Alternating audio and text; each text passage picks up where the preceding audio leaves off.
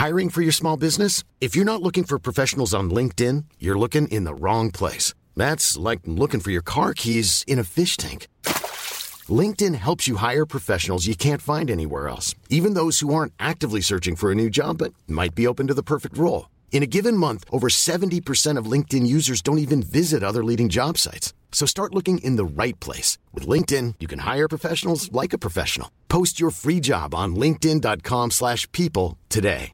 Hey, it's Ryan Reynolds, and I'm here with Keith, co-star of my upcoming film, If, only in theaters May 17th. Do you want to tell people the big news? All right, I'll do it. Sign up now and you'll get unlimited for $15 a month in six months of Paramount Plus Essential Plan on us. Mintmobile.com slash switch. Upfront payment of $45 equivalent to $15 per month. Unlimited over 40 gigabytes per month. Face lower speeds. Videos at 480p. Active Mint customers by 531.24 get six months of Paramount Plus Essential Plan. Auto renews after six months. Offer ends May 31st, 2024. Separate Paramount Plus registration required. Terms and conditions apply if rated PG. Holyrood Sources podcast is brought to you in association with SSE Berwick Bank. We all want a clean energy system that creates jobs, tackles climate change, and supports local communities. But to get there takes more than just ambition. It takes action. In Berwick Bank, Scotland can build the world's largest offshore wind farm. That's right, the biggest anywhere, creating thousands of jobs in the process. SSE, as Scotland's clean energy champion, can't wait to get started as soon as the project gets the green light from government. Learn more at berwickbank.com. The podcast starts now.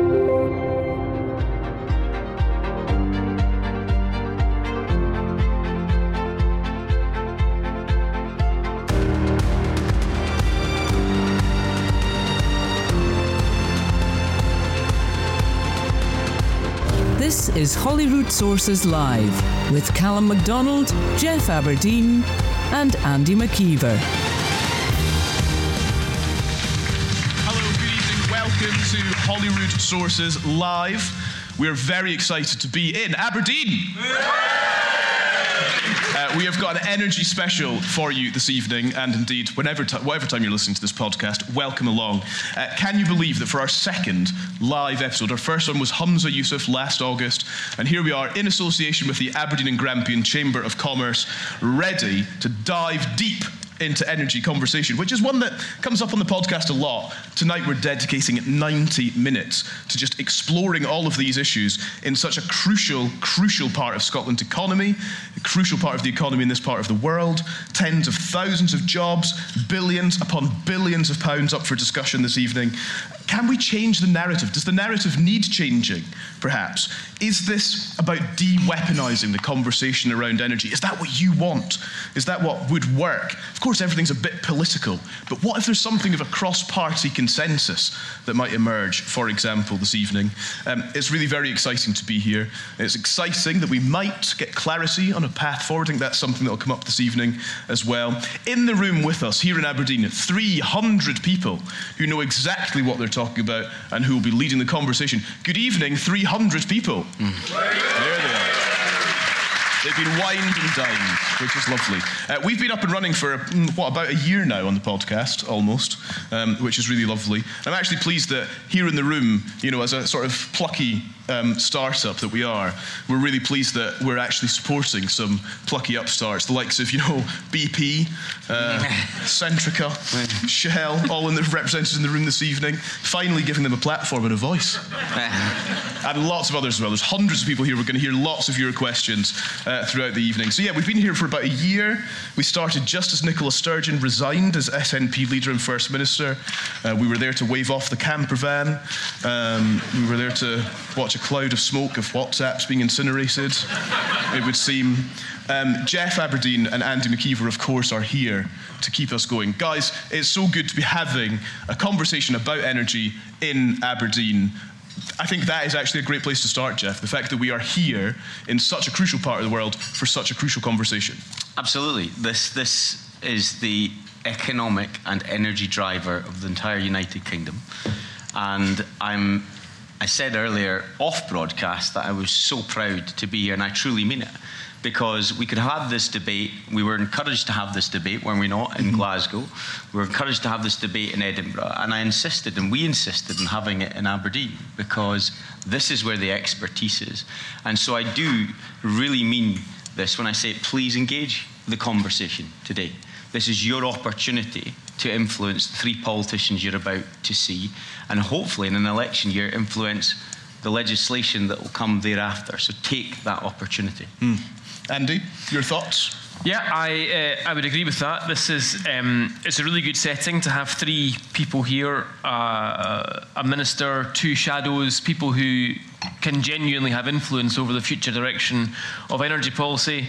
Um, energy is going to be the economic backbone of the country for us, for our children, for our grandchildren.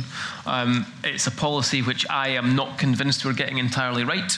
Uh, I'm not entirely impressed with politicians of any party when it comes to this, to be honest with you. Uh, and I think what we need is to, you know, politics is politics, and it's always going to be difficult to get consensus. But on an issue like this, in other countries, there is broad consensus about the ground rules and about the basics of what we do. And it gives the industry certainty and it gives investors certainty. Uh, and unfortunately, lots of what comes out of politicians' mouths of all colours in both governments do the opposite at the moment. I don't think they give. Uh, enough certainty, and I'd like to hear uh, more of that tonight. And the great thing about tonight is it's all recorded. So whatever they say can be taken down and held against them. Hmm? Well, indeed. indeed. Um, some of you may be brand new to the Holyrood Sources podcast. Welcome, if that is you. Uh, this podcast, as I say, is about a year old.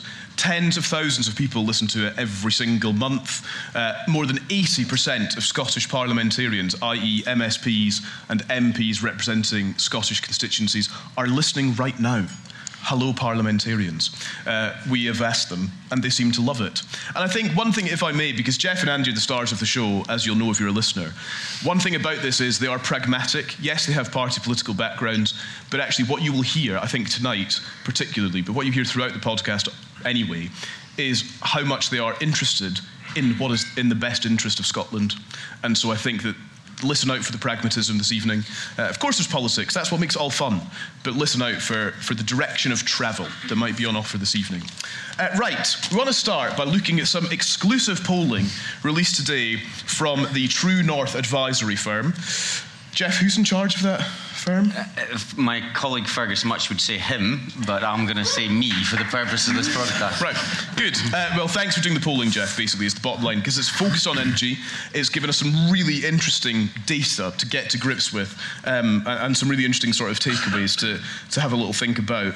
Um, I suppose one of the things. Uh, to note from this, first of all, 75% of people across Scotland back the domestic production of oil and gas. 65% think that energy companies operating in the North Sea have a positive impact on the UK economy. I think that's an important bit of context. Then we turn to some of the specifics here.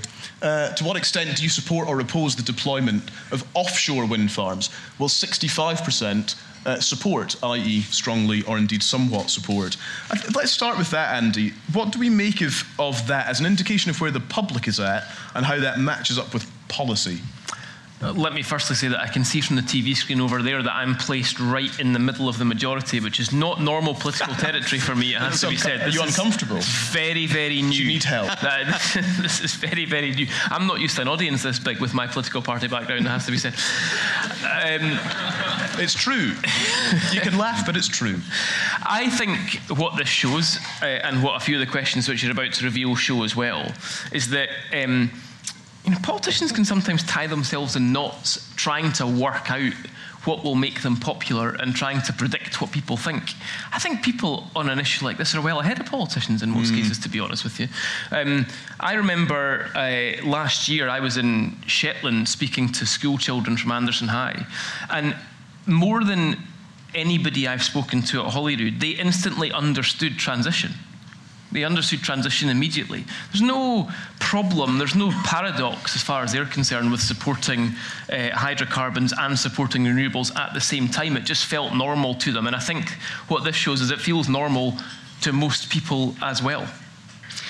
Those figures uh, that we've released in this poll. And I should say at the outset, um, somebody came up to me earlier on at dinner and says, What is this True North poll? is that you going around people that you like to give them the answers you want? Just for clarification, this is uh, carried out by Survation, which is part of the British Polling Council, which is absolutely credible and completely verified. But we've done a number of these polls now at our organisation.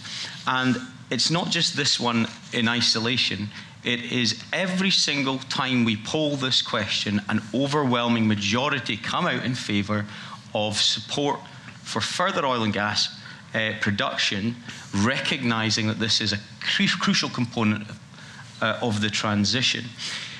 So, the real thing that we must explore tonight then is why aren't our politicians listening to that message?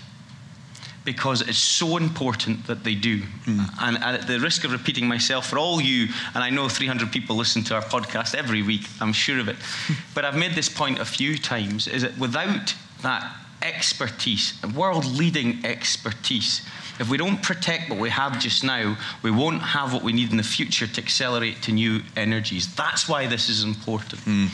Um, good, right. A couple of other uh, polling questions just to kind of set the scene, really, and build a bit of the context of what we're going to be talking about this evening.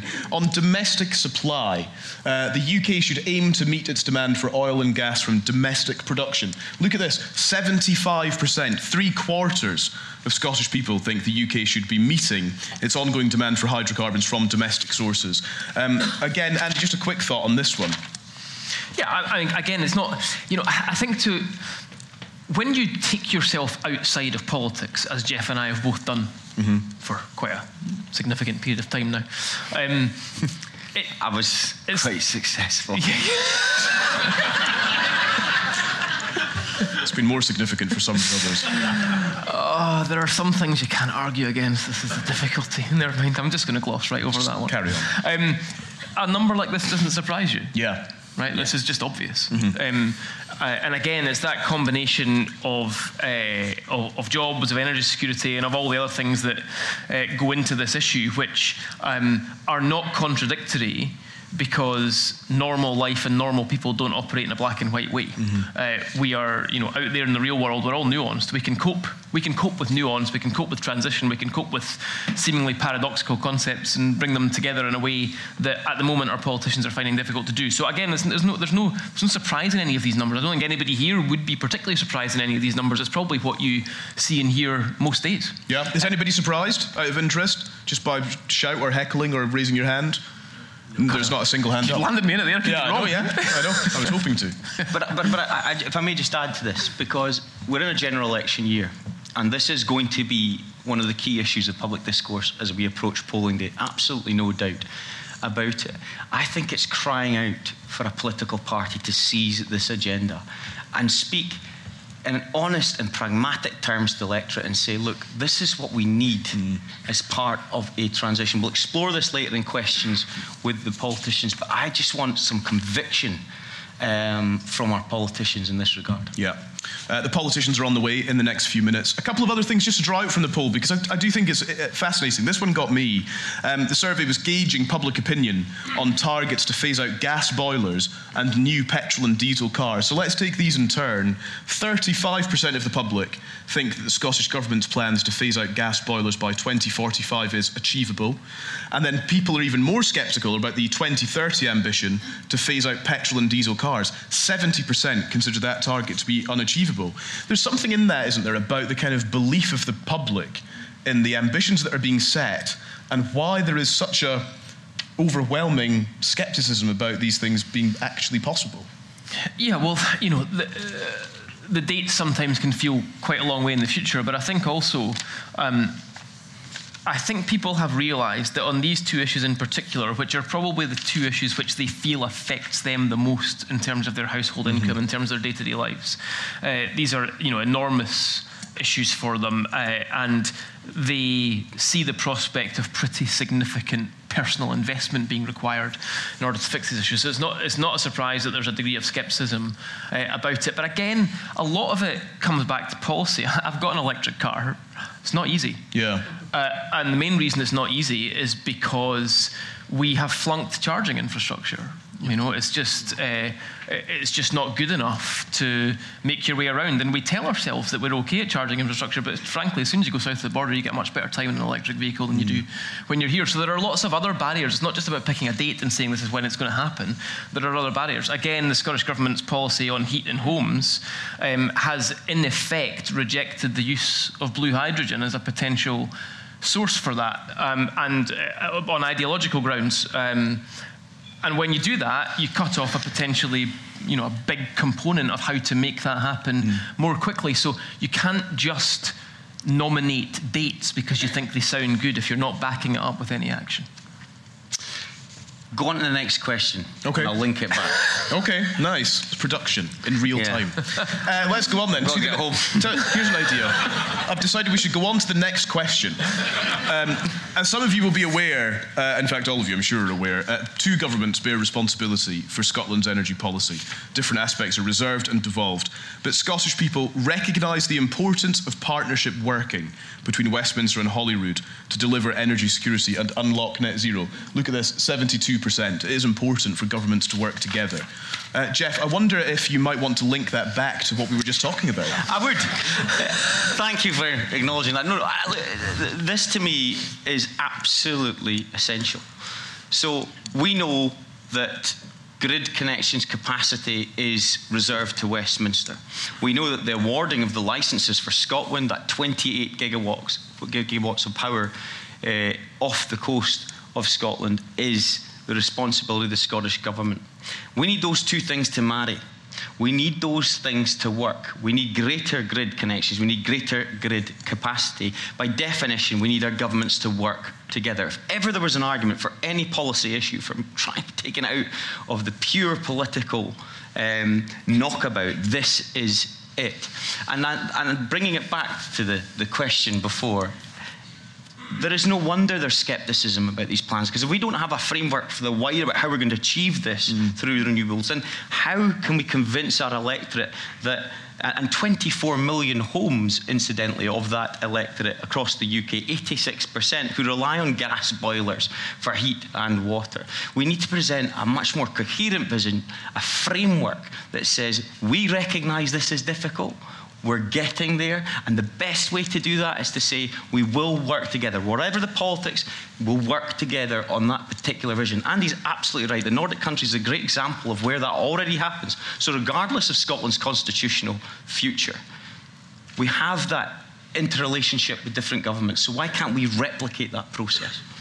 Really, really interesting. Uh, guys, thank you for that for now. Um, lots to consider. If you've got questions in the room uh, or you've got experiences you want to share, then in a little while we will, for the first time actually, in one of these live episodes, I say that, it's only our second one, um, but we're going to send Geoff and Andy, Ant and Dec, into the crowd among you to take your questions a little bit later on. So be thinking already perhaps about what you want to raise, what you want to hear discussed, what you want to ask about this evening. Because the real purpose for be, us being here is to hear from you and to let you speak directly to politicians. We have three of them uh, representing the SNP, Labour, and the Conservatives this evening. I will introduce them properly in just a second because there are three of them and it'll take us forever if I do it before they're on stage. So for now, can you just welcome our guests as they make their way up to join us?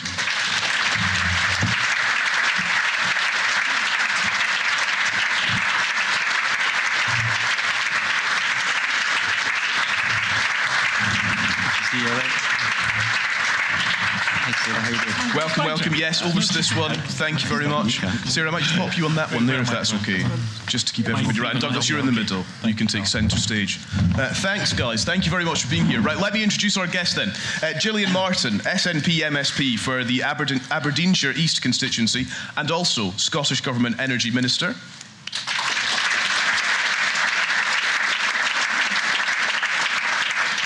Douglas Lumsden is Conservative MSP for the North East Scotland region and is the party's spokesperson on energy, net zero, and indeed transport.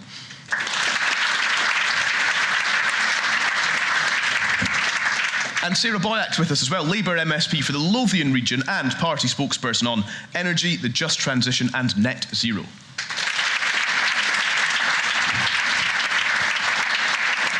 Welcome, all three of you. Thank you so much for being here. You okay? Yeah, it's Did you have a nice dinner? Very good. Yeah, it was lovely. Yeah. Rearing Thank to you. go? Yeah, good. I can sense the Buzzing. nerves. I can sense the nerves. Right, we wanted to start this evening with our politicians by giving each of them 90 seconds in turn to share a bit of their vision for energy in Scotland, to just sort of provoke some thoughts, to get things underway this evening. Um, now, basically, because my imagination ran out earlier, let's hear these alphabetically by surname. It's just where I settled. Hope that's okay. Anyone? Sarah, it's you. That'll be me. Uh, yeah. yeah. so you can use up to 90 seconds. I will be strict because we just want to hear a bit of your vision. Right, Sarah Boyack, over to you. Okay, it's great to be here tonight and looking forward to the discussion. Um, and I think we're at a pivotal moment um, because, let me take my specs off so I can read my notes. Can you take that off? That's all right, don't Thank worry you. about it. Uh, you've got a mature oil and gas sector, which has been, which is going to be with us for decades to come, but has also got some really important experience in some of the toughest environments, but also vital skills and knowledge. We've got a rapidly uh, expanding renewable sector, and we're seeing the transition already is happening, um, particularly up in the northeast. For example, using renewables uh, to decarbonise the production of oil and gas, uh, and we're lowering emissions there. But we've got global conflicts which are making things tough, put our economy under pressure, record levels of fuel poverty. The impact of climate change is already with us, with horrendous storms impacting people's homes, our transport networks, uh, and businesses. Um, and we've got major, major challenges like investing in supply chains, uh, confidence, uh, and certainty to those that wanting to invest. So I think it's key that we get a change. And in, in Labour, we are arguing that if we were going to be elected at some point this year, uh, we would set up GB Energy, headquarter it in Scotland, start investing in the sector, joining up the work that needs to be done, ramping up investment to 28 billion midterm of the next government, and try and bring in key technologies to build on what we've got, such as carbon capture and storage, green hydrogen, and crucially bring people's household bills down. So it's about opportunities for the next generation. Um, I've seen Aberdeen's heat network, the biggest in Scotland. You've got hydrogen buses. Yeah. You've got real innovation, and what's happening at Aberdeen Uni is inspiring in terms of their transition team. So really looking forward to tonight and Good. hearing the questions. Thank you very much, and thank you for persisting. Uh, right, Douglas, let's come to you next. Yeah, thank you, Calum. I was sort of thinking about this on the on the way up um, back to Aberdeen this afternoon, and you know, you said earlier we, we don't agree on everything, but we actually do agree on, on quite a quite a fair bit. I feel, you know, we we do agree that we need to get away from burning hydrocarbons, and it's just maybe how we get there is that we have some disagreements. So, uh, the Scottish Conservatives we support the development of renewable uh, renewables, including wind. So we're part of that uh, 65% that was seen on the, the slide. And from that, we accept that the grid infrastructure needs to be improved, but that needs to be done in a way that brings communities with us and not feel that they're having something done to them. We also believe that nuclear has a, has a place going forward. You know, when the wind is not blowing on those cold days, we need to have a, a reliable uh, base load, and that's what nuclear can bring us. But most importantly for, for me, someone from, from Aberdeen, is that while we have a need for oil and gas, and we will have for a long time yet, we should la- rely as much as possible on domestic production. Part of that 75% we've seen on that slide. That's better for our jobs, 93,000 of them, many of them in the, the northeast of Scotland, better for our economy, better for our energy uh, security. And, you know, there's always much talk about um, energy transition. But to transition, we still need the oil and gas uh, companies to invest in renewables. And you need the traditional oil and gas workers to be there to be able to transition into the, the new jobs. And if the government turn their back too quickly on the oil and gas industry, then there won't be the expertise that we need to make that transition. Douglas, thank you very much. And Gillian Martin. So I think we're actually going to find more consensus than I think we all realised actually, because of one thing I think we can all agree on, um, certainly um, Douglas and I are both from, from Aberdeen, Aberdeenshire, is that we have got the capacity within the northeast in particular in Scotland to harness the potential of the next energy revolution, absolutely. And when I go uh, about my, my job and I go and speak to other people from other nations, they are very, very envious of what we've got here. This is for us us to lose. So we have to sort of have a very firm direction on where we're going.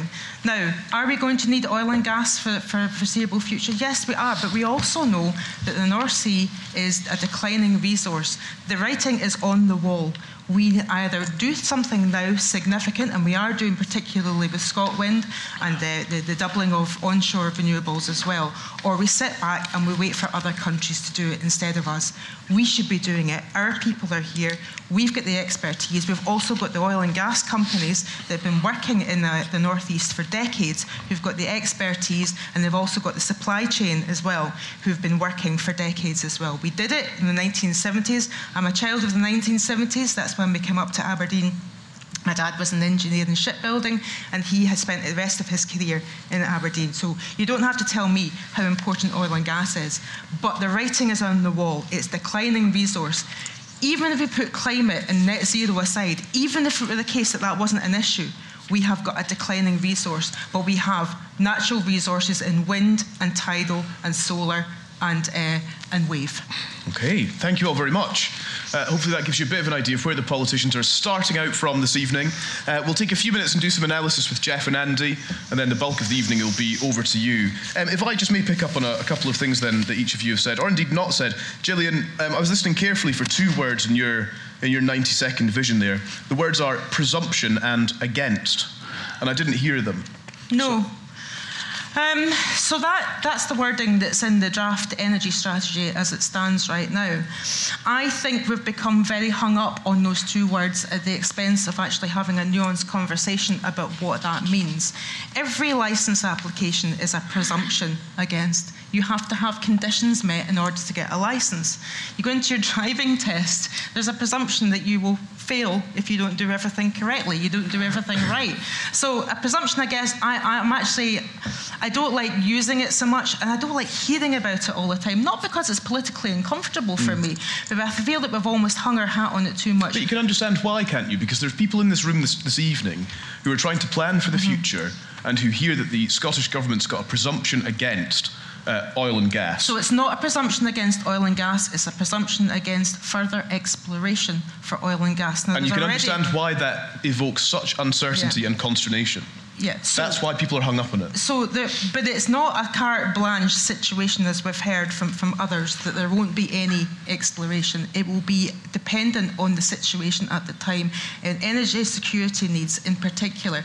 So, I think we're sort of wide open to looking and not tying ourselves in knots on this mm-hmm. because we have have to understand that energy security is a very nuanced thing. We need to be providing renewables to replace the jobs, but also to harnessing that potential that I talked about but recognising that that potential is incumbent on keeping our oil and gas uh, expertise here as well. Mm. Now, I have to say, I'd really take issue with some of the, the rhetoric around domestic supply, domestic use, because 80% of our oil produced in the North Sea is exported.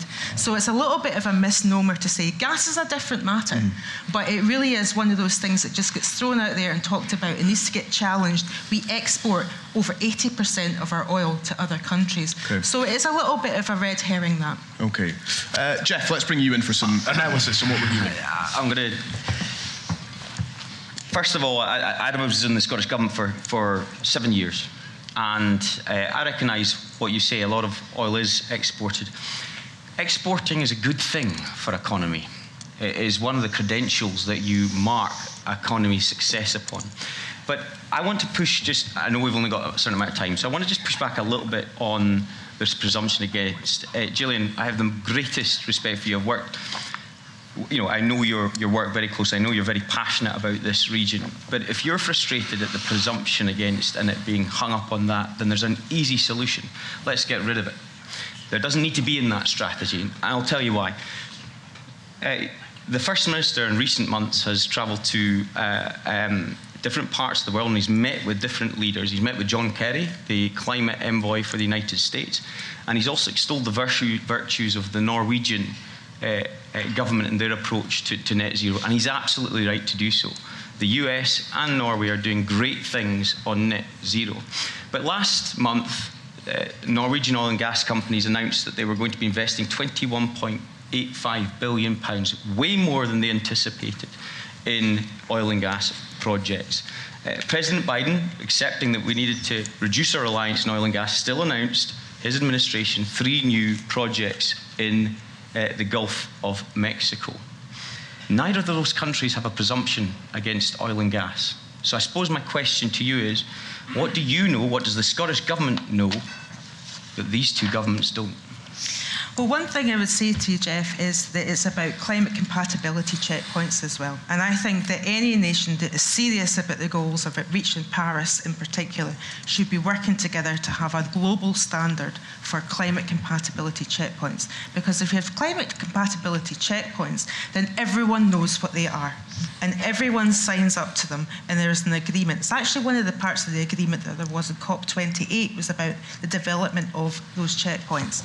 Now, I think the industry and governments need to do that together because then we know what's acceptable and what's not acceptable.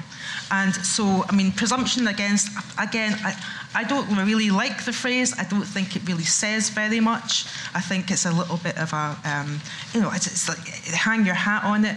I would prefer to talk about countries, oil producing countries, and oil producing, the, the, governments of those countries working with the industries within them to say what is acceptable and what is workable on a climate compatibility checkpoint from, when we start to think about how we might award these licenses. Andy? I have a lot of sympathy with what you're saying, and I have sympathy with the position that you're in. But the problem is that you may not like presumption, I guess, but I think a lot of your colleagues in government do like the words presumption against because you compare it to a driving test which you could pass or fail. I think there are elements of the government, the Green Party primarily, that see it as a driving test that's already rigged, that you're definitely going to fail. That's what they see presumption against as being. So I think a lot of people do like those words because they have a completely different view on it. And I think that's where Geoff used the phrase earlier on, the words matter. And I do think that's where the issues lie. Because I think in your 90 seconds there, pretty much everybody in this room was was probably pretty much in agreement with what you were saying. The difficulty, though, is I don't think that is the high level smoke signal that comes from the Scottish Government. Because when you have in government the Scottish Green Party, who A, are anti capitalists and B, want to turn the taps off straight away and don't make a secret of it, I don't think you can expect the rest of the world and the industry to just say, oh, well, we'll just ignore what they've said over here and we'll pay attention to what they've said here. I don't think that's how investment works. So the uncertainty is, has to be considered understandable in that context, I think. But there's a very important thing that you're not saying, and that's that energy policy is not in the Bute House Agreement. For the There's reason. a lot that's not in the Bute House Agreement that the Greens still hold a lot of sway over. Do the Greens influence energy policy? Um, no, not so At far. all? I mean, I've been I've been I've been energy minister uh, for uh, nine months, no, Mm-hmm. nearly a year now, and um, there has not been anything in terms of the policies that I've been developing in which it hasn't been something that you know there have been sort of like red lines or whatever. It's not in And the you wouldn't House agreement. influence? Well, well, the thing is, there've I've also I've got obviously there's a chain of, chain of command. Sure. Right. There's so I am the energy Patrick and Hart is environment quite high minister up, it would seem. like, you know, energy and environment minister, um, not just energy. Sure. I've got a cabinet secretary who's energy in his, in his job title, and then there's a first minister.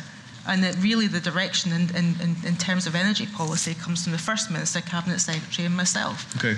Cool. Uh, right, let's unpack some of what the others told us as well. Sarah, let's turn to you, uh, because one of the things that you were talking about, uh, which I'm sure was of great interest, was about GB Energy being in Scotland under a potential Labour government. I, I do wonder, though, to what extent you think Labour is having experiencing, even as we speak, almost in real time, something of a PR problem when it comes to its green investment plans. Um, shall we talk about 28 billion pounds, um, which has been floating around since 2021, when the Shadow Chancellor Rachel Reeves announced the Green Prosperity Plan at the Labour conference. And here we are at the beginning of 2024, and no one's quite sure if it remains. Rachel Reeves in the last 24 hours saying the picture's now very different and talking about the fiscal inheritance that's on the way for a potential Labour government. This, this is something else that is fueling uncertainty. Yeah, well, we have had the economy crashing through a couple of disastrous uh, Tory acts, um, and you've also got what's happening with Putin's invasion of Ukraine. So the economy is in a much more difficult position. But critically, we are actually talking about how we would start spending that money mm-hmm. and having GB Energy to work with the sector, to talk about investment. The stuff I get when I meet people is a need for certainty, um, a need for support for supply chains. So it's those kind of things, using government powers, um, using a mix of investment and the government working with the sector. So that is critical. And for me, there's stuff you could do very fast. Um, community energy projects, work with the sector here. There'll be projects where a bit more help could get things over the line. Mm. Critically big things like how do we get to the next stage in terms of carbon capture and storage, having the UK government taking a stronger line on that and working with the sector. So I, I think it is absolutely critical.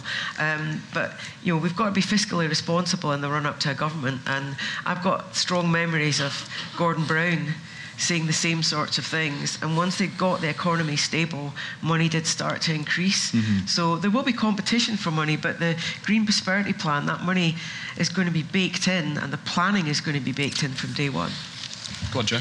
Sarah, do you, do you perhaps recognise that the, the clarity of messaging from Keir Starmer has been somewhat inconsistent, though? in all of this. So let's go back a few steps. We have this major pledge in 2021 you're quite right to point out some of the external factors that may have impacted that.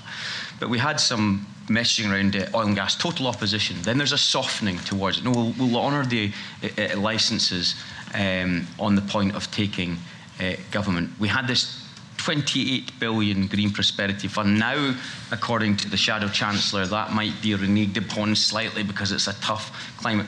Now, we're here to talk about energy primarily, but one of the things that I think Keir Starmer's biggest risk is he doesn't have many. I think he's likely to take uh, Downing Street later this year. But one of the risks he has is we know what he's against, we don't really know what he's for. And I think the energy policy of the Labour Party at a UK level is a, you know, a crystallisation of that. Well, I'm just going to have to disagree on that one. uh, I thought you might. I'm sorry. I was actually at the conference when Rachel Reeves announced the 28 billion first off. Were you excited?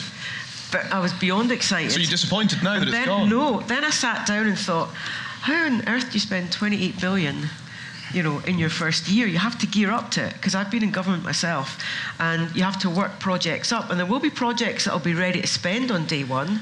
Um, there's certainly massive issues at Grangemouth, for example. We've been having discussions in Parliament about how do you actually keep the skilled workers in Grangemouth and give them that chance to stay there and keep that whole community going. Similar conversation you're probably having um, in Aberdeen about how do you keep the jobs that are there while the transition's working. So no, I'm absolutely. Uh, keen that the the prosperity plan does work. You need investment, um, and I, I, think Ed Miliband, having talked to him, and Keir Starmer, because we were up before Christmas, they met. They met probably quite a few people in the room. I was there. And we had a similar conversation. Exactly, and I, I think it's it's a no-brainer. Yeah, things are tougher.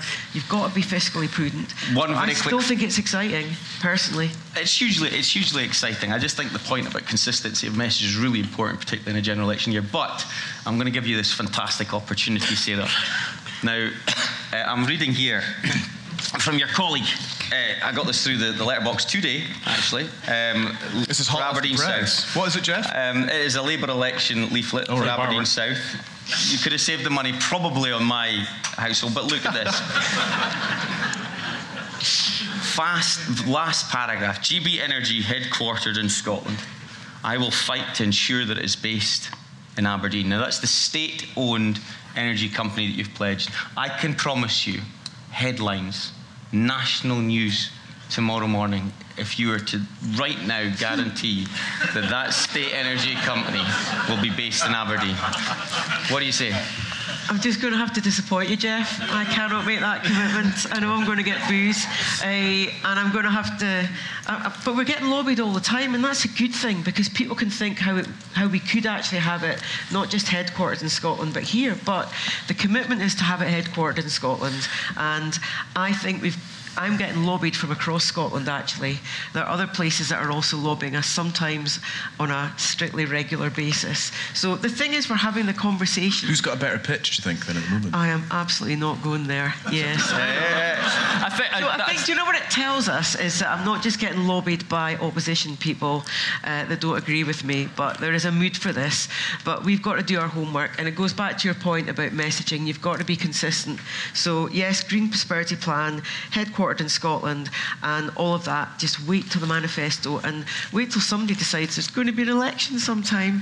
Hopefully before Sarah, January just for listeners' benefit, Sarah's looking at Douglas with this. I- I don't call it a comment. lid. Well, I'm aware of that, but uh, That- I just that- highlight that's what was happening. All of that raises quite an important point. Though. I, by the way, Geoff, I can't believe that didn't work. I thought you nailed it. I know, Geoff. It, honestly, Didn't work. That your pitch. Getting the headline. Oh, yeah, I just, You know. tried. I'm, I'm shocked.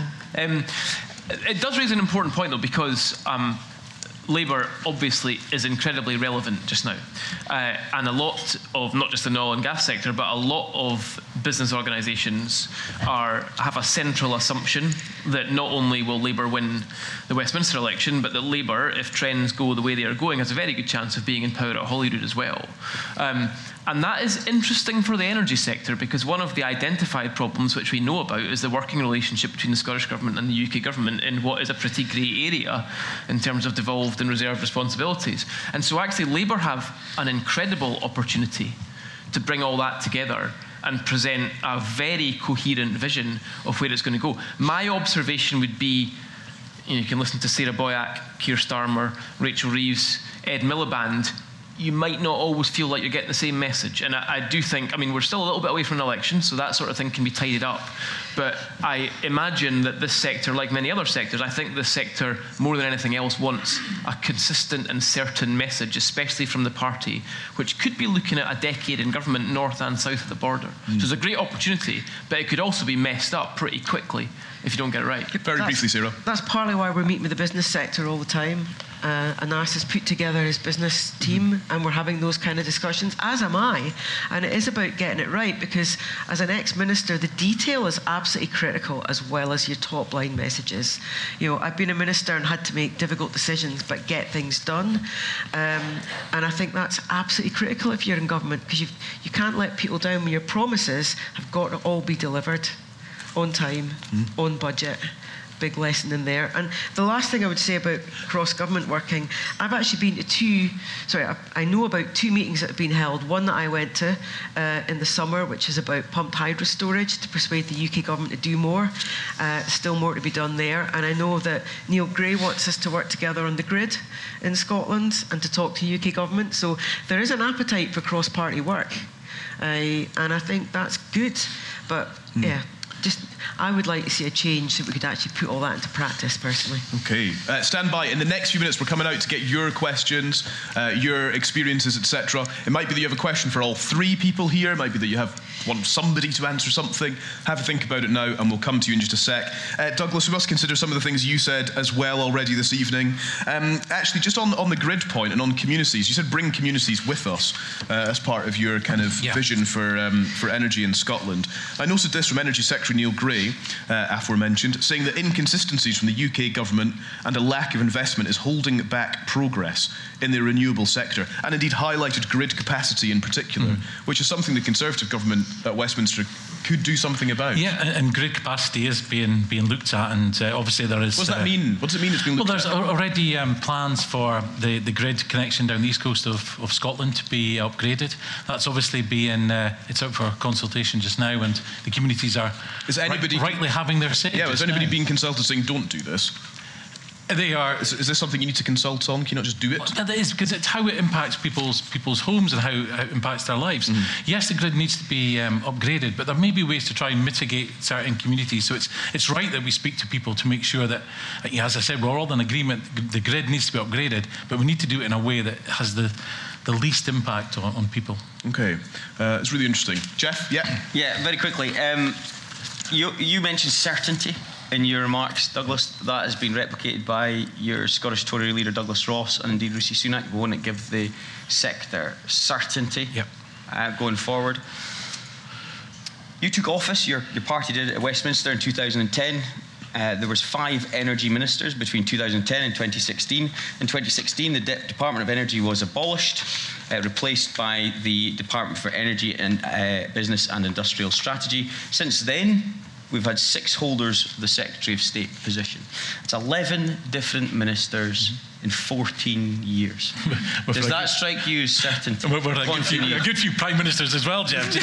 before, you, before you get before you get that one, that one in. But the serious point is that you know what this crowd, I suspect, is crying out for is a consistency of purpose, of vision that they can ascribe to. And we've had 11 ministers in 14 years. Yeah, and, and Geoff, you know through government, you know, ministers will always come, ministers will go, but it's about having the policies in place that are consistent.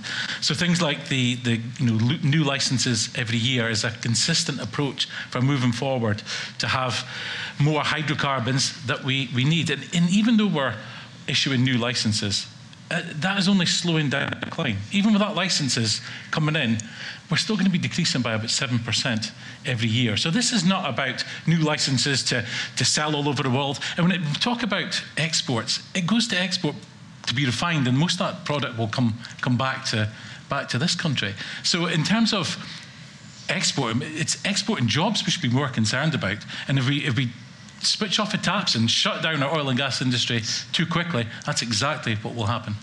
Okay, uh, we're just getting started. Good. Uh, thank you all for that so far. Uh, Geoff and Andy, we're going to deploy you now around the room in what is a first for the Holyrood Sources podcast. And it's going to go one of two ways, everybody. So, welcome to a real life experiment in real time. Uh, just as Geoff, by the way, the way to do this raise your hand, catch the eye of Geoff or Andy, flag them down, wave them over. It could be that you've got a question for one person here, for all three people here. We're going to try to cover as broad a range of topics as we can. So, if it feels perhaps like a, uh, like, like, a question has been asked and answered, then there's a chance that your question won't then Thanks. come on. You see what I mean? We're going to try and get through as much as we can over the course of the next little while. You feeling good? You up for it? Yeah. Good. Right. Um, Are you all right there, Andy? Yes, we have a question. I've got a question already. Can you just wait two minutes, hold that thought? This corner over here, make sure you raise your hands as well. Up at the back, I can see you. Just make sure that you're catching the eye of these guys. Can I just ask the politicians here, do you feel like you can work well together? The three of you? Well, I, I, think I probably, in all honesty, and there's nothing uh, against Douglas, but I would think that Sarah and I have probably had more conversations about this than, than Douglas and I. And to be fair to Douglas, you're recently new to the role, and previously Liam Kerr was, was in your mm. role, who I, I, know well as well. Um, Sarah's right uh, in saying that um, a lot of the things that we're needing to do in the reserve space that Labour and uh, SNP at Holyrood are working together. I also have conversations with Daniel Johnson, who's the economy spokesperson in, in Sarah's group as well. I think that's that's where we started off with the mm-hmm. podcast, wasn't it? Talking about yeah, consensus. Exactly. Yeah. I think I come back to what I said. The, the prize is too great, mm-hmm. and they're not doing anything in terms of the actual transition, um, and relying on a declining resource is folly. Yeah. And I think we all have to accept that we have to do what is at all possible to keep Aberdeen and Scotland more widely as the energy capital of Europe because we're going to get a march stone on it as we don't. So we have to have collaboration and yeah. consensus and certainty and, and policy that sticks and we work, all work together on it. Yeah. I, th- I think there are certain things that you know we can work together. We, we spoke about uh, you know a call with Neil Gray and we're all going to sign a letter saying that you know the grid capacity needs to be increased. But when you hear things like presumed against any new oil and gas licenses, then that's difficult mm. for, for us because you know we see that um, it's needed, and it's back to the point. While we need oil and gas, it's much better for our economy and much better for our environment actually that we produce it here. Yeah, and Sarah, do you feel that there's a collaboration here that's that's going on? Yeah, I think if you look at our cross-party groups, they are where we are, are, able to have people from different sectors in telling us what it's like okay. um, and having discussions about how you move forward together. We actually had a debate on green jobs last week, which was not all about shouting at each other. Mm. So there's something about strategic investment in infrastructure and supply chains and skills. That was the other thing that came up, and it comes up right across the sector about not just the next generation, but people who are in both oil and gas and renewables, making sure that they get the support to get the right skills going forward. If you don't want to hear these ads and you're listening on Apple Podcasts, then you can pay $4.99 a month and you'll never hear the ads again. Just press subscribe at the top of your feed and support the podcast that way. Hiring for your small business? If you're not looking for professionals on LinkedIn, you're looking in the wrong place. That's like looking for your car keys in a fish tank. LinkedIn helps you hire professionals you can't find anywhere else, even those who aren't actively searching for a new job but might be open to the perfect role. In a given month, over 70% of LinkedIn users don't even visit other leading job sites. So start looking in the right place. With LinkedIn, you can hire professionals like a professional. Post your free job on linkedin.com slash people today. Hey, it's Ryan Reynolds, and I'm here with Keith, co-star of my upcoming film, If, only in theaters May 17th. Do you want to tell people the big news? All right, I'll do it. Sign up now and you'll get unlimited for $15 a month in six months of Paramount Plus Essential Plan on us. Mintmobile.com slash switch. Upfront payment of $45 equivalent to $15 per month. Unlimited over 40 gigabytes per month. Face lower speeds. Videos at 480p. Active Mint customers by 531.24 get six months of Paramount Plus Essential Plan. Auto renews after six months. Offer ends May 31st, 2024. Separate Paramount Plus registration required. Terms and conditions apply if rated PG. The Holyrood Sources podcast is brought to you in association with SSE Berwick Bank. We all want a clean energy system that creates jobs, tackles climate change, and supports local communities. But to get there takes more than just ambition. It takes action. In Berwick Bank, Scotland can build the world's largest offshore wind farm. That's right, the biggest anywhere, creating thousands of jobs in the process. SSE, as Scotland's clean energy champion, can't wait to get started as soon as the project gets the green light from government. Learn more at berwickbank.com.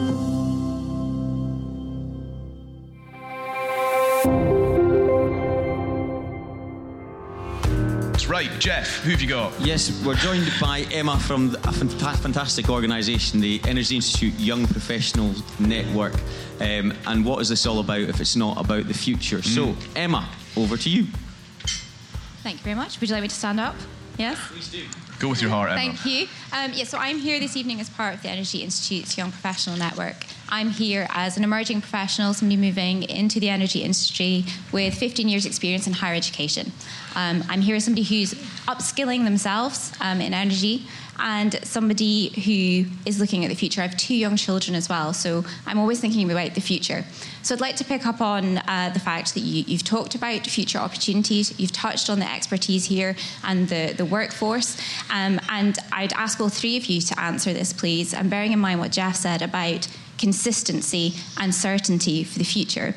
So my question is, how do you plan to ensure that there is sustainable funding in place that attracts and supports the next generation into the energy industry and those seeking to transition within the energy industry. Nice. Uh, Emma, thank you very, very much. That's great. Now, I'm just going to do the host bit and just say, make your point and make it punchy, all right? Because we want to get around as many of these as we possibly can. Sarah Boyack. Yeah, well, my colleagues who represent the Northeast talk a lot about folk who are in the oil and gas sector having to pay for their own training um, if they want the transition to renewables. So there is something about supporting people through that process and also making sure we invest in our universities and colleges to make it affordable, particularly for young people, but also for those mid-career to access the courses. And when I was up here, I met last time I met the X Academy, and they were really effective about trying to give young people the, the range of skill sets they don't think they've got to emphasise them. So I think it's a mix. It's funding, it's universities and colleges, and it's working with the sector as well to make sure that they are all on board and giving those opportunities both to young people but also to mid-career professionals. Bit nodding from Emma there, bit of gentle enthusiasm, I think it's fair to say. Right, go on, Douglas. Uh, yeah, I Emma, we, we want companies to come and invest into, into Aberdeen and the Northeast, and that in turn will produce you know, the jobs and opportunities that, that young people need in, in the area. And um, you know, for that, I think we need to have a, a real positive narrative. Narrative was mentioned already. And um, you know, so we shouldn't be demonising the oil and gas industry. We need to be talking the area up because you know we've got a lot of potential here, but uh, we just need we, we can't be driving investment away. Okay, yeah. Yeah, a bit of approval as well there from Emma. Go on, Gillian. So Sarah mentioned X Academy. I was going to mention X Academy as a, a really exciting project which takes companies that need young graduates and hot houses them. They effectively go and do an apprenticeship. And I know that we've, well, we've got two of the best universities in the whole of the UK in, in Aberdeen and at Robert Gordon's University that have got courses that are tailored for the just transition. We've got actual think tanks within those universities. So I've seen some of the, the, the people who who staff them uh, here today, who are actually looking at how we actually um, uh, transition and, and, harness that potential. So we're very well placed for our young people, our young people um, who are maybe already, uh, you're, you're, a young person, but you're out of, of, higher education, but also young people in our schools have a very joined up approach to the people in their uh, guidance in schools. And the parents who are the main influence of young people understand the types of jobs that are available and the types of skills that are required. And in terms of funding, I think we have to make sure, we, I don't actually think the government can do this themselves. I think it's actually incumbent to have more private public partnerships in doing that. That's why X Academy is good. There's government funding in there, but there's also the commitment from all the businesses that are involved in there to take on these uh, young graduates and give them, uh, you know, hone their skills in so many areas ready for the transition. So it's, it's as, as a partnership approach, I think, is going to be the way that we actually realise this potential.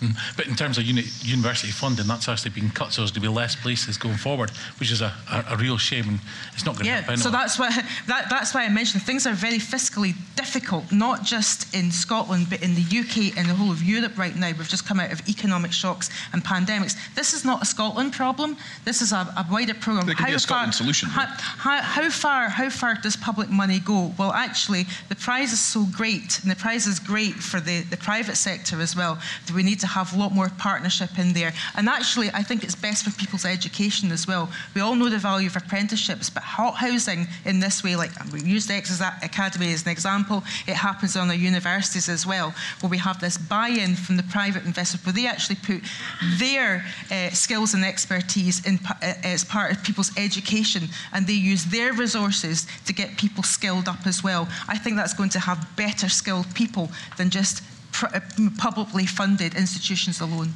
Okay.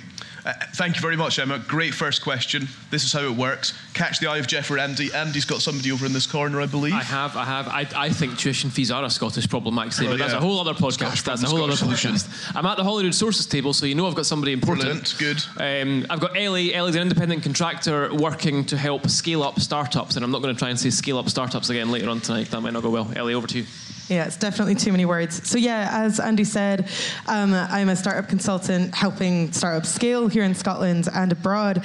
And my question to the panel is from a political perspective, how do you plan to leverage innovation from the Scottish technology scene and from small businesses and startups here to enable the energy transition in a just fashion, um, and particularly within connecting that innovation to partnerships abroad?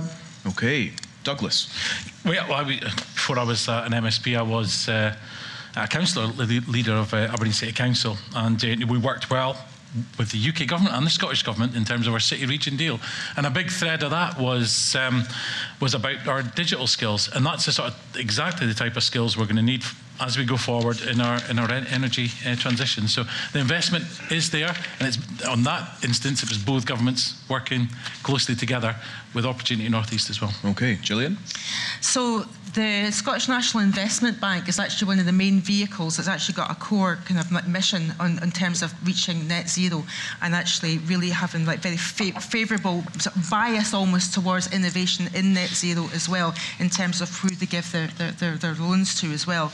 Also, we've invested the, the 500 million in terms of the, the supply chain as well, which will involve innovation within that supply chain. And we have, of course, given trans- just transition funding as well.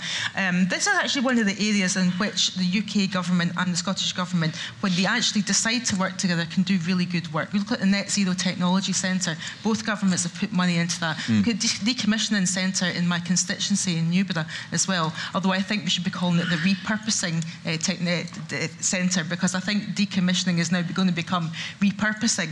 But that's where we actually work together. The main thing is that we don't have pots of money here, there, and dribs and drabs over there. That we pool our resources in the things that's really going to give us bang bang for our buck. And, we, um, and of course, I can't forget Scottish Enterprise, Highlands and Islands Enterprise, and uh, South of Scotland Enterprise as well. They are very critical in terms of the seed fund and, and hot housing, that, that talent and innovation. One of the joys about being the energy minister is I get out the chamber where people are arguing with one another and I actually go and see it in action. There are innovators all over the place, and they're not just they're not just like, for example, doing hydrogen in terms of like heat, heat for mm. example, or, or fuel. They're doing for things like agriculture as well. It is incredible what's out there, and actually we've got such a skilled and an expert population in this area that I feel buoyed every time I go out there. So, Julie, you mentioned just transition funding, but so it's a real shame that that's actually going to be cut for for next year because that can actually make a difference, especially to yeah. Well, we wouldn't be in that position, Douglas, if we didn't have a, a, a, um, nearly a twenty percent cut in our in our um, our block grant, and and, I, and, our, and I, I, just I just think that you know it's, it's okay to talk about the, the, the, the budget. You know, it's okay mm-hmm. to talk about the budget. It's a tough, tough budget, but the very fact remains is the Scottish government has to work within yeah. what is in their block grant. We cannot borrow money um, yeah, but Gillian, we cannot Scottish... borrow money to the extent the UK government can. You know, and we, let, let, let, me make my point. Mm-hmm. I find it incredible that the Conservatives in the Scottish Parliament are all of a sudden standing up and howling about things being cut for public services, for example, when they're the main reason why we're having to make those cuts. So I'm sorry that we've had to withdraw funding from certain projects. Listen, no one's more sorry than, than I am in terms of things that have come out of, of, my budget. But we have to claw that back and we have to make sure that our agencies and the, the technology centres keep their, the, uh, their, their focus on the things that are going to uh, work. And we all have to work work together to make sure that we don't have to make the terrible funding decisions that we have this. And a lot of this was a lot, a lot of the blame for this comes on the fact that the UK government are not fully behind what the missions are for the Scottish Government in terms of just transition and in renewable uh, res- uh, energy resources as well.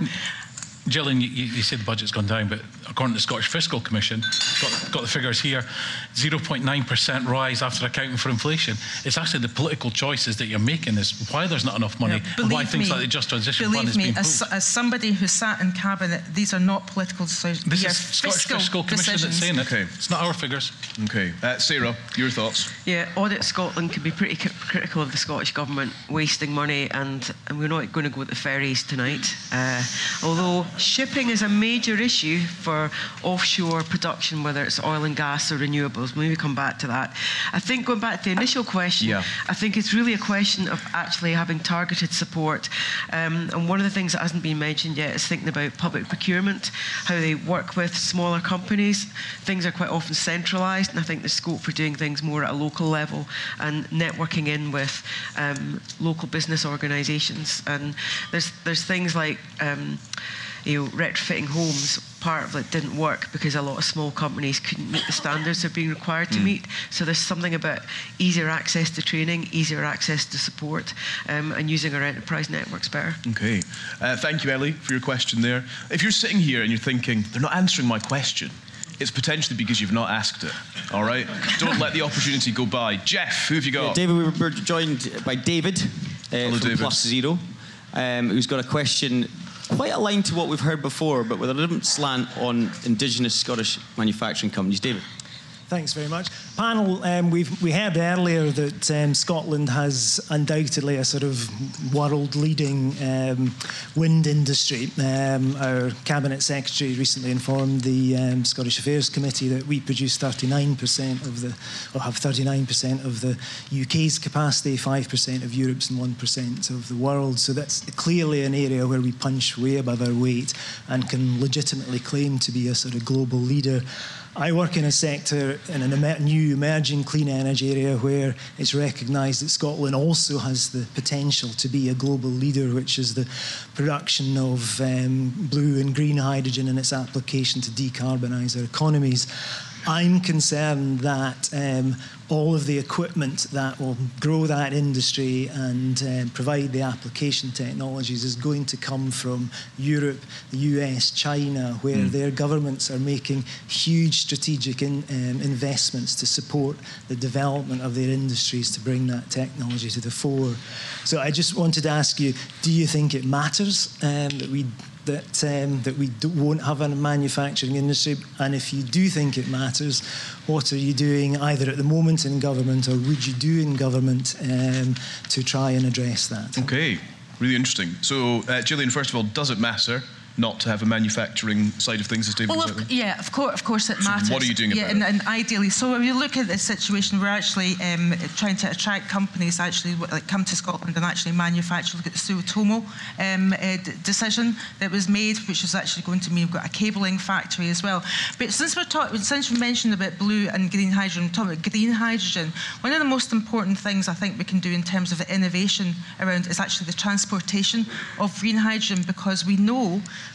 on a number of things. We know that Scotland, for example, is going to be generating 28 gigawatts. That is not all going to be able to go into the grid. So, therefore, what are we going to do with it? We're going to make hydrogen, but also we want to use that domestically. But also, there's a huge demand for it in, in Europe. I've been over in uh, sort of like Northern Europe in the tail end of last year, speaking to the major ports, like ports of Zeebrugge, for example, um, and, and talking and talking with this German, Länder in particular about how we're actually going to get that in. Again, this, uh, get, get that into to, to Europe where it's actually been used for the uh, decarbonisation of um, industry there. They are desperate for our uh, potential hydrogen to have a route into, into, into their uh, market there. So we have got quite a number of innovators within Scotland that are actually looking how to liquefy hydrogen because one of the things that, that's starting to emerge in Europe is that there's a bit of nervousness about ammonia, particularly when the ports are actually very close to, um, you know, uh, populations, for example. So I think that's one area in which we actually got a real. I know of some quite a few companies that are absolutely on this, and we're actually talking to the one of the German Länder is actually Bavaria about piloting some transportation of green hydrogen just to see how we can actually get it to Bavaria, working with those companies. So things are happening all the time. Mm. Would it be better to have lots of manufacturing here? Yes, I mean, we're going to have like Vestas are, are, are going to come to the port of Leith, we've got Sumitomo. It's all really starting to happen very, very quickly. If I may just come in on the back of this, um, uh, Gillian, and for all the panelists, though, one of the things we're picking up from the audience tonight and indeed conversations with industry is that we don't have that guarantee of an order book, whether it be offshore wind, and I'm sure will happen with hydrogen as well. And will both the UK and Scottish governments look at emulating the UK export guarantee, where they can give some sort of loan guarantee to some of the orders, whether it's cable manufacturing, moorings, anchorings, to give that confidence for inward investment, because that inward investment is lacking just now in terms of its confidence to go forward, manufacture, and say, hopefully everything will be okay. So will you give that guarantee? And if the best things happen, and we are sure they will, the money won't be required.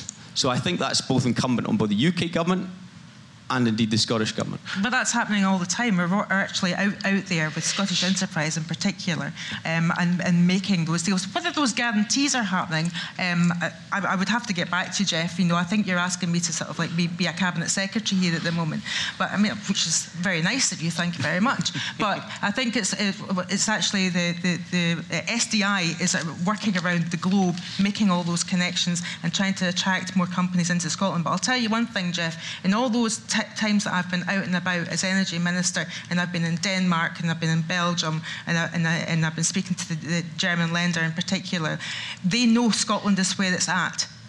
I was in Ireland. They, I was in Donegal, and they were talking about um, their, their wind capacity, which I think is something like two, two gigawatts, if, if, at all. Looking at what we've got here, they look to Scotland, and they, as, as others see you, they see this is the place where it has got the most potential. So I actually don't think it's going to be too much of a problem attracting. We're already attracting an awful lot of business coming in from outside the UK. Okay, a quick couple of thoughts from you guys so we can work our way around the room. Yeah, yeah if I come. So Geoff, you mentioned you know the the investment would need to come in. I think what would help on that is actually the consenting process to be be sped up. It takes, and I think we probably all agree on this as well. It Yeah, takes I far agree. too long Yeah. for Yeah. um, Agreement, Sarah, do you um, for, for things to be There's um, consensus things to for be you. Yeah. consented. Yeah. So I think if we speed that up, then we'll get the investment coming in. Yeah, we're working on it. We're actually we, we have to up the capacity in the consenting unit quite Okay. massively, but we know what's coming down the line, so that is actively happening now. Too many But it comes people back to the skill skills point. We need more people trained in the, all the various um,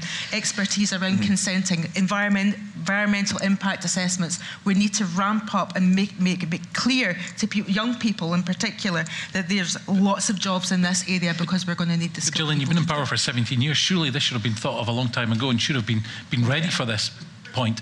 What? Well, Scotland was only announced a couple of years ago, Douglas. But Alex so I Salmond said we were going to be the Ev- Saudi Arabia wind many years ago. Well- so surely that should have all been in place. Maybe that was Geoff's line. Yeah, that's uh, that. that It's a very good line, Geoff. Uh, Sarah, if I can keep it brief with you. Yeah, we need a bit better heavy All the lifting. greatest in- hits. we need better li- heavy lifting in government in terms of the policy development. You need a geographical approach to this. We're going to have so much potential capacity electricity coming off the North Sea, um, and until that grid is all linked up, there's opportunities that we could start to develop now. And I think delay to the green industrial strategy was a big shame.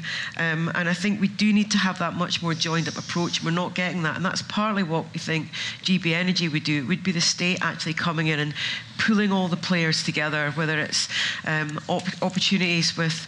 Um, developing green hydrogen, thinking about the geography there, thinking about how you use green hydrogen, all of that. I can't see David because I think he's behind the pillar. Yes. But very keen to actually see that because it's a massive missed opportunity at the moment, can can I particularly ask with grid capacity. Sarah, Please do. And I'll make the point about uh, Scotland. That money did not go into the investment that we'd hoped for. It went just back into the budget, and that's because it wasn't just cuts in the budget. It was because bad spending in the budget. Can, can I ask something though, Sarah? And this is a genuine question. We- Um, Sarah's been talking about GB Energy and our colleagues talk about GB Energy. I would actually like to know what it is. What's it, what's it going to do? What is it? I think the public have an idea. You talk about a GB, it's a publicly owned energy company. What difference is that actually going to, to make to um, your ordinary person um, that's fuel poor, for example? I mean, I, I genuinely would want to know what GB Right. Energy is Well, going to be and how you're going to do it. Is it a bringing down, nationalised bringing down people's company? bills. It's about bringing down people's bills. So one of the things we're massively underutilising is the opportunity of community energy. It's not happening to the extent we could do in terms of solar on our roofs, solar farms, community-owned renewables is it going to be selling electricity to consumers? It's, it's going to be bringing the industry together and actually taking a lead. Now, it's, it's not going to nationalise the whole of electricity, um, but look at some of the experiences on Europe. The European companies that come here to Scotland make good profits and send it home. It's about not having um, all of our energy split up into different packages. It's about joining it up and making sure you've got clear leadership and focusing on bringing people's bills down, getting those supply chains sorted, and having an approach that brings governments together. And you're not just talking UK and Scottish government, local government is critical here as well um, in terms of delivery on the ground and making things happening. Getting sites available. I'm an ex-town planner, so the cuts It's- it's to local government quite a have not lot, helped. I'm an saying. energy minister and I find that Absolutely. confusing. Sounds like return to the 70s to me. But No, Well, it's about going into the doesn't. future, actually. Look at Joe, Joe Biden's Inflation Reduction Act. That's about using the public sector to actually support industry, support business, and, and give that clarity and strategic Would it be like an approach we're energy getting. department? Is that is, because it sounds like it encompasses a lot of what a sort of government department would do? Yeah, but specifically with that one job, not just being a part of government, it would be focusing exclusively on energy. And it lets you do the Green Prosperity Plan and joined up approach from local, national, uh, both UK and Scottish government, and give the Give a joined up approach we simply haven't got yet because you've had too many years of mismanagement of the SNP, but also an approach to just let somebody else do it with the Tory so government. nationalised it all. It sounds I like. just said we weren't nationalising it like all. Okay, No, right. The, conversa- the conversation continues. uh, if you want your question answered, get your hand up. Andy McKeever. Hello. Hi. Hi. You all Uh, right? yeah, I'm fine, thanks. Yes. Who have you Uh, found? I have Rod Hutchison from uh, Aberdein Considine and Aberdeen Renewable Energy. Hello, Rod. Welcome to the podcast. Hello, thank you. Uh, so, so really, principally for Gillian, um, I mean, I, am very much a proponent of renewables, but totally understand the practicality and the requirement for hydrocarbons going forward. So it feels like very much a collaborative thing rather than polarisation. Uh, and, and, so, to me, how do you reconcile that with presumption against with just transition? And one of the roles that I have with AREG is facilitating uh, opportunities for the supply chain, and it sends out a very negative messaging when you say presumption against oil and gas when it's clearly going to be needed for quite some time. But obviously, everyone's buying in to renewables because yeah. that's the way forward. So you will, you will get no disagreement from me that it, the, the, oil and gas is going to be ne- needed for quite some time. My issue is that we talk about this in the wrong way. We, it's not presumption against oil and gas, first of all right? Because there's oil and gas licenses already out there. There's still a, lot of oil and gas that's actually potentially um, has already been found. It's about the future exploration of oil and gas, first of all. But what I also want to say is I think we talk about things almost back to front. What we need to be doing is reducing the need for the burning of hydrocarbons. Now, that is in the gift of all of us and that is in the gift of both governments, and that's in the gift of. So it's the burnings, the combustion of them. We're still going to need oil and gas for a long, long time, but actually, well, one of the, the reasons why Scotland is so uh, fuel poor is because we don't have the right kind of heating in place for our rural communities as well. So we need to be looking at uh, sustainable heating that's going to be cheaper to run and not subject to the terrible economic shocks that we've seen around the gas market. Look at the situation, what's, what's happened as a result of, of Ukraine and the spike in, in uh, fuel costs. That's been something that's been completely and utterly out with the control of both UK government and Scottish government. It's been a global economic shock. If we make it that we are less reliant on the burning of fossil fuels for absolutely everything, for transport, for heat, then we are going to have a situation where people are not going to be subject to those geopolitical and economic shocks. So that's what we effectively are, are doing. We're actually making sure that we recognise that oil and gas has got a part to play in the Scottish energy mix, but we are preparing, we're future proofing our energy supply uh, with renewables. And that's why, and, and I have to say, it's not been mentioned, Scottish Government does not have the levers in this regard of licensing. Right? But I understand that people want to know our view. It's up to the UK government as to what they do with licensing.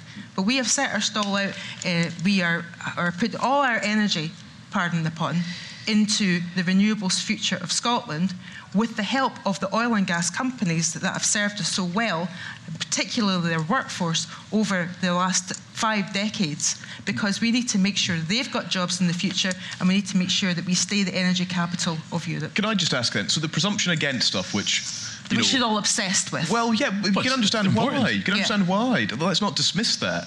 So it's in the draft strategy. Is it going to be in the actual strategy?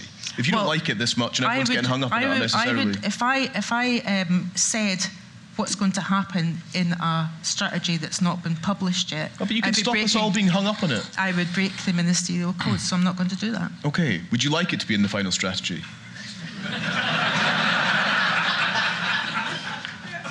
would you? Why are you not answering that? I'm not, ans- I'm not answering people that. would love an answer. I'm not answering that because I don't want to break any kind of confidence in conversations that I've been having on this very matter. Okay. Geoff Aberdein. Fascinating. I'm not going to, I really want to, but I'm not going to. This is about the people's way. But um, let's crack on, Calum. Let's get some quicker answers because there's a lot of people want Yeah, we've got questions. loads, loads to get through. Douglas Lumsden's getting it far too easy tonight, and I'm about, I'm about to change that just ah. now. We've got a great question from Gillian. Hi. Um, we haven't talked about the energy profit levy, yeah. which I think is an important topic to touch upon. Um, I think you've all said that hydrocarbons is important. It's it's here to stay. We we need it for the future. It's part of the energy mix. So, what are you doing about the energy profit levy? Because clearly that is driving out investment here um, in the UK, and unfortunately, it's having a real knock-on impact to the industry.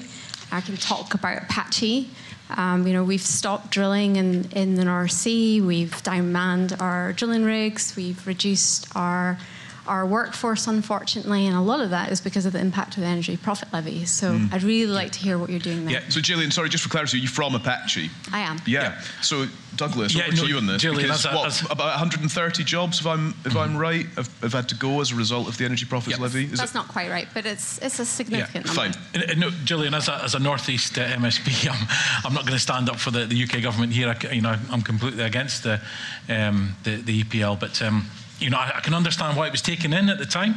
You know, energy bills were were um, were, were going through the roof, and um, you know there was money required to offset some of that that huge increases. Um, I did. I was listening to a, another podcast uh, yesterday. I think Douglas Ross was uh, was on the, the Chamber podcast, and he was asked about this. And I know he's making representations uh, to the to the, the, the Treasury to try and have this um, lifted, and we'd obviously like to see it go as, as soon as it's possible. But in terms of, you know, who would you trust actually to get rid of that EPL quicker? Is it a Conservative government Who brought it in? Who brought it in? but what was, but Calum? What was what was what was Labour's stance on it? They wanted to go But that's harder good- and that's stronger, good- and I good think they would keep it in for a lot longer than we would. Over I would, I would like to hear from Labour, to be honest, because Yeah. obviously general elections coming up, and that's where a lot of the uncertainty lies for, for investment in the UK. Sarah? Yeah, I think the, the principle at the time was because it was unexpected profit levels at a point when the cost of gas for householders was absolutely rocketed. Um, and we're up to something like 36% of Scottish households are living in fuel poverty now, and that is just unheard of. So it's about getting the balance right there, and I totally get the point about people moving out of the country, but we were at a point of crisis where people, and actually people are still turning off their heat. You've got families where there's people who've got disability who cannot now afford to have heating on in the house or use their electricity, and that is a major social problem that we've also got to address. And going forward, it's going to have to be thinking through what the choices are in terms of that finance. And to be honest, nobody's mentioned making our buildings more efficient so that we don't have to use as much energy and pay Sorry, as much sorry energy Sarah, we're first talking about the energy profits levy right now. Yes, So- no, I, so- I did that. Yes. No. Have, are, are you satisfied? Well, hang on, Gillian, are you satisfied? No, I, I didn't actually hear. didn't hear the energy profits levy. So, would it, what level would it be at under a Labour government? Well, what I was what I was saying there was that we supported the principle of why it was brought in, and because of the crisis that the country faced. So that's the past. and that it's not been resolved yet, has it? We're still So at that- a so point it should where, stay? well, even this year there are people's bills who are not just going to be totally unpayable. So, So, what's the benchmark? Because every year there's some people that can't pay their bills. So, what's the percentage of yeah, people? but we were going to get rid of that entirely, and now we're up at thirty-six percent. So, what percentage does it need to be at for the EPL to go? I think it's a question of the government working with industry and also getting those bills down. It's a combination. Okay, but I, I don't understand what that means for the for the for the future of companies that are enduring it right now, and and also this idea that there's some sort of prioritisation of keeping the levy while watching people lose their jobs. I'm trying to No, that's of. why I'm saying you need a joined up approach and uh, people getting round the table and having that conversation. Mm. Do you do you sense the frustration when when you sort of give an answer like that and there's a kind of lack Well, I of can, clarity? I can absolutely see the expression at that table, yes, I'm taking that. And one of the good things about something like this is you're here to listen. Mhm. This is not just us here to lecture people. Um, the things that I'll take back that I found the difficult questions, absolutely. Okay.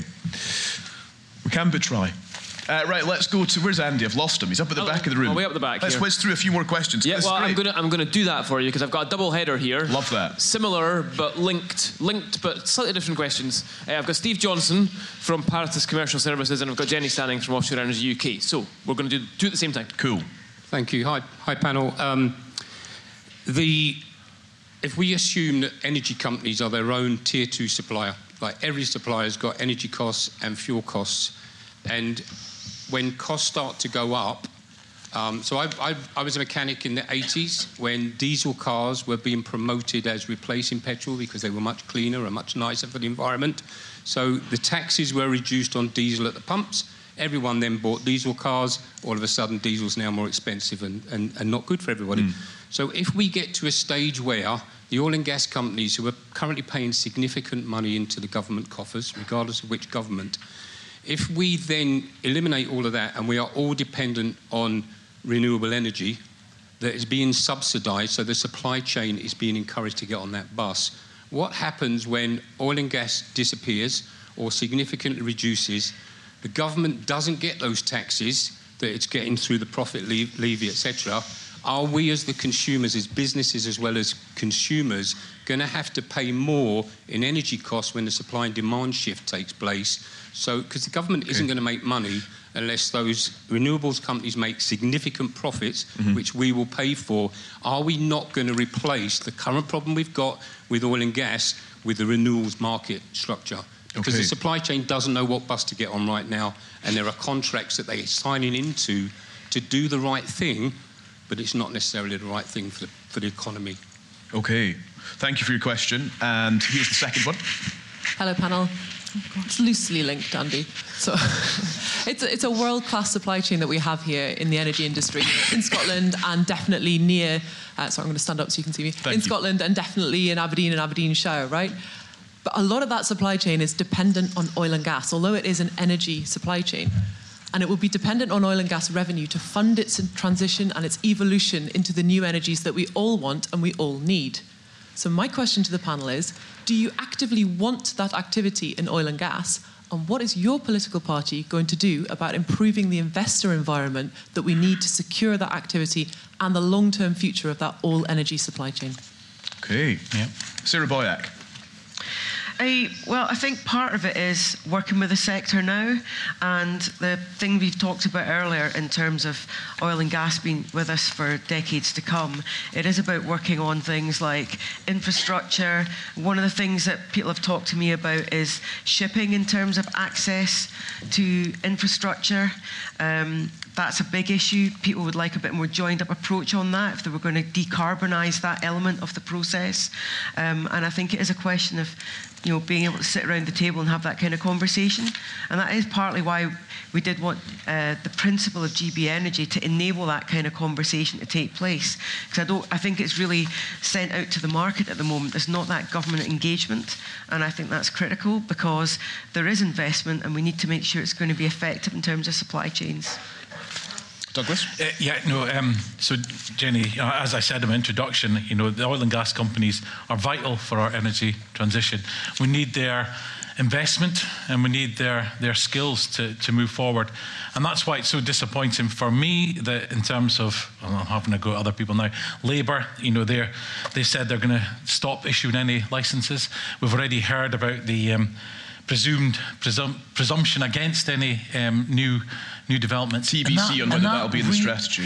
Well, maybe, but that really does affect confidence and the investment in the northeast. So we've got to move away from that language. We need to encourage people to invest in the northeast because what I see in terms of house prices falling and things. it, it is really heartbreaking, mm. and we need to we need to go on a different path. Gillian. So I'm not sure that we can provide any more certainty about the direction of travel for the Scotland's energy mix and future than 28 gigawatts worth of licences and indeed uh, INTOG, which is helping oil and gas platforms to decarbonise their reduce the emissions in their production.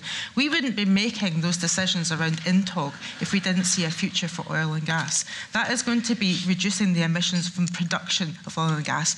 We wouldn't do that if you know, you would believe Douglas Lumsden characterising that as turning off the tap, which is a ridiculous. Presumed phrase. against. That's right. what you've said. So, I think both those things are showing that we're serious about an energy mix in the future. We're serious about reducing the emissions that are, are already um, that, that, that, are an unacceptable level from production, which will allow oil and gas companies to continue to produce and presumably it would be um, climate compatible in part of that climate compatibility uh, argument if they were able to do so with our help and with the help of offshore floating offshore wind to do that. Um, I also just want to mention in terms of, of the, the previous question as well um, that the Scottish Government does not get any revenue from oil and oil and gas um, and one of the, the, the, the ways in which we've been able to actually do more in the energy space is that because we've now got the devolution of the Crown Estate, which means that we have got Crown Estate Scotland, which means we can have these licences for, for offshore wind. So we will, uh, will be having revenues. It's very important that we use that for the people of Scotland as, as much as possible. Because one of the things about oil and gas revenues, billions of pounds going into the exchequer for decades from Aberdeen, uh, particularly, and Aberdeen in the North, North Sea, is that Scotland really didn't see much of it. And you just have to look at the state of Union Street to see that that's the case. Okay. Gillian, can I ask? Very quickly, of, if you would, Douglas. In terms of the 8 billion investment into Rosebank, do you support that? Of, of Rosebank, yeah. I've not made that decision. Do you support is, it? You are, you're do you talking. it? You're you're talking about a you, reserved policy. you are asking it? a minister in a devolved government about reserved policy. Do you welcome the investment? I didn't have any part in that decision. So, sorry for clarity. You could still welcome it. Yeah, and, and, and you, you, can, you can look at me with those puppy dog eyes for as Well- long as you want, Calum. You've asked me two questions of which you know it's impossible for me to give an, an answer. in Why, a to be honest. space. Okay, well, and with thanks for the compliment. Uh, Geoff. One final question, which might help you, Gillian. This is from Alex, our sponsor. Um, and we need to give him a question because he's paying for our all expenses trip to Las Vegas next month. But I think you might like this. This is more getting rid of the presumption against and a presumption in favour. Thank you, Geoff. Um, and yeah, look forward to Las Vegas if, if as long as you're paying. Um, yeah, so Alex Meredith from SSE Renewables, I'm the project director for Berwick Bank, uh, which is a project that's currently under consideration uh, for consent. Um, we have heard a lot about the presumption against. I do want to talk about what we're for, and I think there is consensus that we're for offshore wind, which is really positive.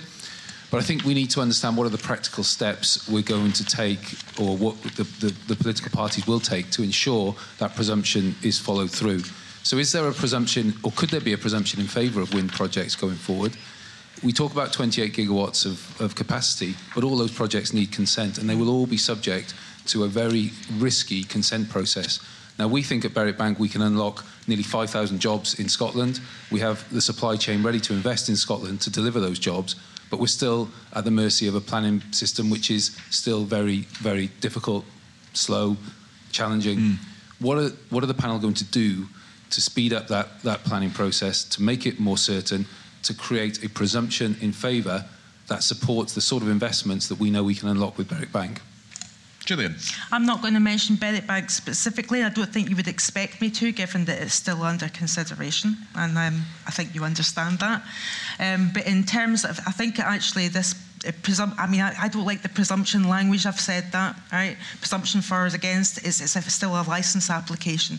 What we have to do, and one of the things that I've been talking uh, to, to my officials and, and various people and various working groups that I'm chairing as well, like SOWEC, is around how we are not duplicating effort.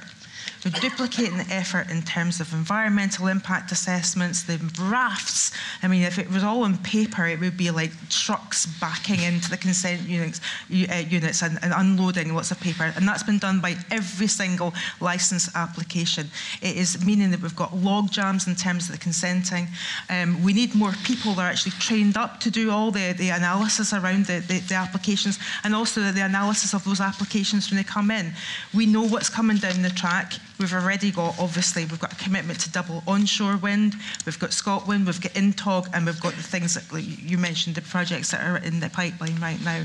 So we, we are in, actively recruiting and increasing the capacity at government. It's part of, um, I I suppose, arrangements that we've got with the industry. I talked about the onshore wind sector deal. We actually made a commitment with government. They said that they would do certain things for, for, for the people of Scotland, like community benefits. We said that we would we'd slim down and streamline the consenting process. We have to do that because everything is riding on that. We don't want to be the blocker to getting to net zero, first of all, and having energy security in Scotland.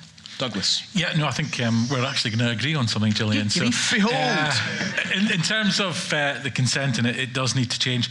Uh, as Gillian said, there's far too many um, agencies involved just now. We're just trying to write them all down. NatureScot, Crown Estates, local authorities. Each, well, they've got their own planning departments, Marine Lab, RSPB, um, you know, ministers as well. So if there was maybe one organisation that was overseeing it, then it would be that would hopefully streamline the process and make things a lot, lot faster. Sarah Boyack. Yeah, I mean, we've had 20 odd years of wind developments now, so we know what the lessons are in terms of biodiversity, impact on bird life. We need to join that up, mm. um, and we need faster consenting, and it's not just offshore wind, it's also uh, turbines, um, it's flotation. It's all of that needs to be um, changed. I mean, I met a company who said that they were um, if they wanted to develop in Canada, it would take them two years from start to finish from the consenting process. In Scotland, it was over seven. So we need to fix that, and part of it is about having the right staff, but also the, having a process that's going to work mm. and not be completely repetitive. Can I add one thing as very, well? Very, very briefly. It's about the public conversation that we have about the infrastructure that's required to get all this to the grid and to market as well, because things that can make that whole process a lot longer is when things go to judicial review or there's uh, there's community campaigns against things, and I think that we really have to have that conversation with people about how are we future-proofing your energy supply for the electricity and the fuel that you need. There's going to have to be infrastructure in place. Onshore wind, for example, um, va- various um, uh, transmission infrastructure as well. It's very tricky. It's a difficult conversation to have, but I think it's incumbent on all of us to have it. Yeah. Communities need to be involved as well. Absolutely, yeah. from the start. Some consensus and agreement on which to end. Gillian Martin, Douglas Lumsden, and Sarah Boyack, thank you all very, very much. And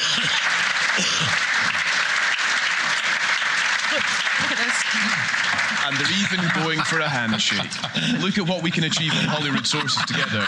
Uh, thank you all for being here this evening. We really, really appreciate it more than we could ever say. Thank you to those who have asked questions. One thing that I'm really concerned about when we do these is that the conversation doesn't stop now. You can email us hello at holyroodsources.com to get in touch, and we will pick up on your comments, your critiques, perhaps, your praise, your criticism, whatever, of what you've heard this evening on future episodes. So email us anytime. We'd love that. This is an election year, don't forget. And so it's really important that we keep these conversations going. Uh, cannot thank you enough for being here this evening. Thank you for sharing your expertise. I'm delighted to say the bar will reopen presently. Uh, so, so, you know, run, basically. Thank you very much. Thank you for being part of the podcast. You're brilliant. We really appreciate it.